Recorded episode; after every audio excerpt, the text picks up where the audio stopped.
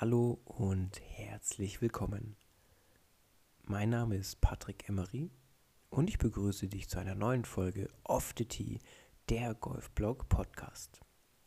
Zuerst einmal danke an alle Zuschriften, DMs, E-Mails oder wie auch immer ihr mich erreicht habt mit eurem durchweg positiven Feedback. Das Schöne ist, ich habe also schon ein paar Leute von euch erreicht und konnte euch helfen, eure Golfkarriere ein bisschen zu verbessern oder zumindest sie in eine andere Richtung zu lenken. Wenn auch du mir also dein Feedback schicken möchtest, egal ob jetzt positiv, vielleicht aber auch negativ, konstruktive Kritik, schreib mir gerne eine E-Mail oder eine DM in den sozialen Medien. Du findest wie immer alle Infos zu meinen, wir nennen es mal Auftritten in den sozialen Netzwerken in den Shownotes. Und in dem unteren Bereich von dem Podcast, wo du das jetzt gerade anhörst, also Apple Podcasts oder Spotify, findest du auch einen Abonnieren- und Bewerten-Button. Ich würde mich besonders freuen, wenn du diesen Podcast mit einer ehrlichen Bewertung hinterlässt und ihn natürlich auch abonnierst. Und wenn man Sterne verteilen kann, gerne natürlich 5 Stück. Eine der Fragen, die mich erreicht hat, ging zum Beispiel zum Thema Online-Coaching. Der ein oder andere Zuhörer hat schon gesehen, der Online-Coaching-Link ist bei den neuesten Folgen gar nicht mehr dabei. Ich biete immer noch ein Online-Coaching an, strukturiere das aber gerade neu, weil ich einfach von der App, die ich dafür benutzt habe, weg möchte, suche gerade noch nach einem neuen System, habe auch schon was gefunden, kann es aber eben noch nicht verlinken. Deshalb solltest du Interesse an einem Online-Coaching haben, also wie ich dir quasi helfen kann, deine Golfkarriere noch besser zu machen, schreib mir gerne eine E-Mail. Die Kontaktdaten findest du wie immer in den Shownotes. Die eigentliche Folge, also das war jetzt alles Werbung und Bitten um Unterstützung, die eigentliche Folge würde ich jetzt betiteln als realistische Selbsteinschätzung. Als kleines Beispiel, um dir wieder ein Bild zu schaffen, wie ich auf diese Idee gekommen bin. Ich hatte heute zum Beispiel eine Trainerstunde und der Spieler hat total toll gepitcht, so aus 50 Metern und hatte immer so einen geraden Schlag bis ganz leicht rechts. Und der war jetzt vom Handicap her bei Handicap 12. Also er kann irgendwie golfen. Und dann haben wir da so trainiert und haben korrigiert und verbessert, verändert und. Und er hat aber die ganze Stunde nicht so richtig aufgehört zu motzen, dass die Bälle immer so ein bisschen rechtslastig sind. Und dann habe ich das erstmal so alles stehen lassen, habe ihn dann später beim Bälle einsammeln, weil das muss man ja machen am Pitching-Grün, mal gezeigt, wie groß eigentlich sein Radius ist der Streuung. Und danach hat er dann festgestellt, hoppla, dieses Motzen, was er da oben gemacht hat, war total unnötig, weil die Bälle waren eigentlich in einem Zielradius, der für seine Spielstärke total gut war. Natürlich hat er das so erstmal nicht gesehen, weil wir neigen ja dazu, immer zu bewerten. Und gerade wenn du ja Golf öfters mal im Fernsehen anschaust, siehst du relativ häufig nur extrem gute Schläge. Also da, wo dann die Spieler aus 160 Metern immer fast eindosen, einen Slam-Dunk machen, also den Ball direkt einlochen oder halt einen 5-Putt aus 1 Meter, weil, sind wir mal ehrlich, was wollen wir sehen im Fernsehen oder auf Streams oder wo auch immer ihr Golf schaut? Wir wollen das absolute wahnsinnige Golf sehen, was wir sonst nie sehen im Alltag, oder wir wollen unsere Stars scheitern sehen. Dass wir dann auch sehen, Mensch, der kann ja auch ein 4-Putt. Das habe ich vor 2 Tagen auch geschafft an der 17. Guck mal, der spielt genauso schlecht Golf wie ich und verdient damit noch Geld. Und die Streaming-Anbieter, Fernsehsender etc. spielen natürlich auch mit den Emotionen und den Wünschen von uns. Und dementsprechend sind wir ein bisschen versaut, weil wir denken, um gutes Golf zu spielen, muss ich aus 160 Metern den Ball eigentlich immer zum Auslippen bringen. Und um dir da eine realistische Selbsteinschätzung zu geben, möchte ich dir einen prozentualen Wert mitgeben. Der kam so über die ich glaube, letzten 10 Jahre hat er sich so peu à peu entwickelt. Gerade über verschiedene Statistiken, die geführt worden sind, hat man mittlerweile eben herausgefunden, wie weit ein Pro oder ein Golfer, ein Durchschnittsgolfer, ein nicht so guter Golfer im Schnitt von der Fahne weg sein kann nach einem Schlag, um zu bewerten, dass das jetzt noch ein guter oder ein nicht so guter Schlag war. Und wenn du jemals mit Golf Geld verdienen möchtest, musst du mit einem Radius von 2,5% der Strecke arbeiten. Das war jetzt ein ganz komischer Satzbau und du hast auch noch gar kein Bild im Kopf und das möchte ich dir mal wieder aufzeigen. Das bedeutet, wenn du ein erfolgreicher Golfpro sein möchtest, sollte deine Streuung zum Schlag ins Grün nicht größer wie 2,5% der Strecke sein. Das klingt jetzt erstmal nach verdammt wenig, ist es aber auch. Und das macht ja auch den Unterschied aus zwischen dem, der immer mal öfters in der Top 10 dabei ist oder der Golfer, der öfters mal das Wochenende frei hat. Ich zeige dir nachher nochmal ein deutlicheres Bild dieser Aufgabenstellung. Das mache ich mit dem anderen Prozentsatz, weil es einfach leichter zu rechnen ist. Wenn du ein Handicap 4 Spieler oder besser bist, aber kein Golfpro werden möchtest, reicht dir ein Zielradius von 5% der Strecke. Wenn du Handicap 10 und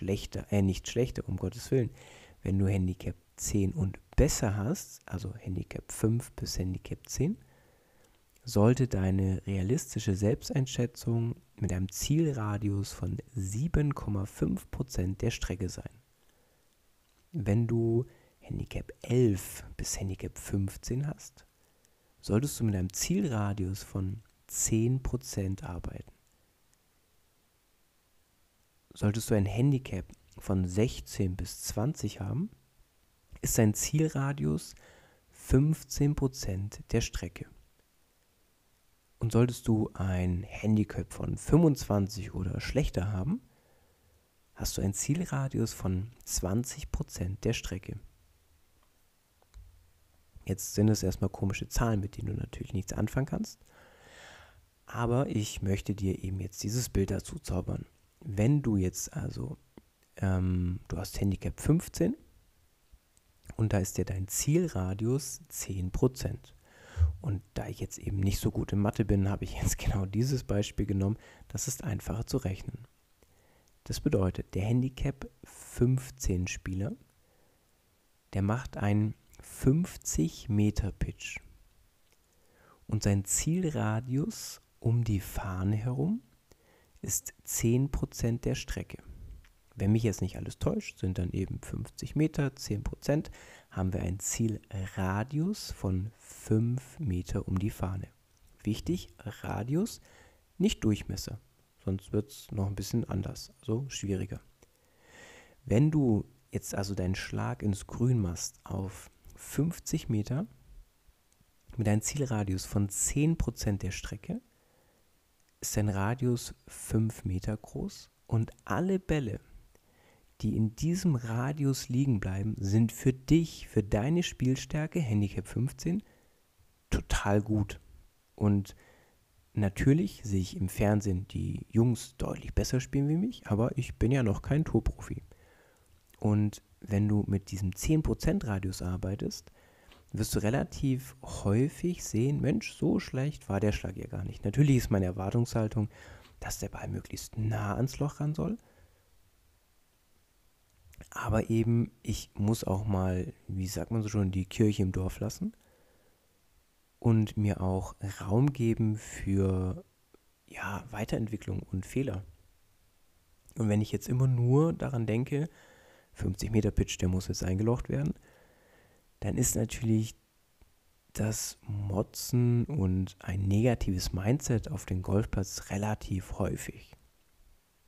Wenn ich mir aber einen Puffer lasse, wie in dem Fall diese 10% der Strecke, dann sehe ich auch mal öfters einen guten Schlag, also der auch wirklich gut ist für dein Handicap, und habe dadurch hoffentlich ein positiveres Mindset.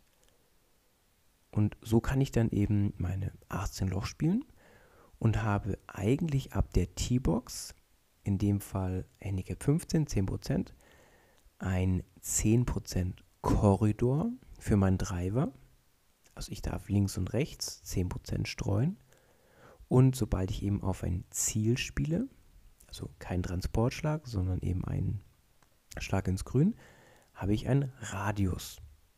Und so solltest du auf den Platz gehen oder auf deine Übungsanlage sein und deine Schläge in Zukunft vielleicht mal anders bewerten und dadurch auch deutlich besser wahrnehmen. Also ob das jetzt ein guter, schlecht war, ein geht so Schlag oder um Gottes Willen war der beschissen, ich brauche sofort eine Trainerstunde.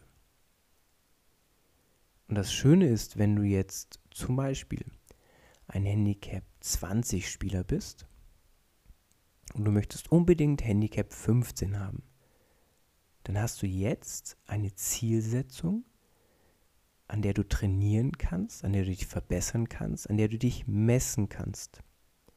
Dadurch, dass du messen kannst, weißt du, okay, bis Handicap 15, bis zu diesen 10%, da fehlt mir noch das und das und dies und das.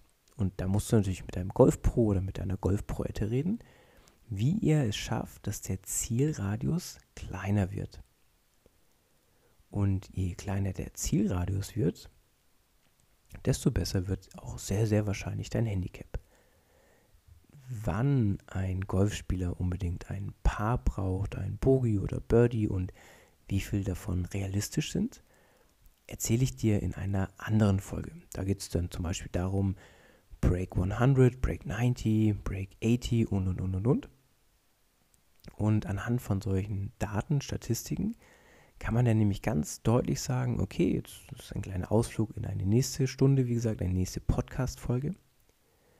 Als Handicap 15 Spieler muss ich zum Beispiel eher das Bogey vermeiden, aber gar nicht so viele Birdies spielen.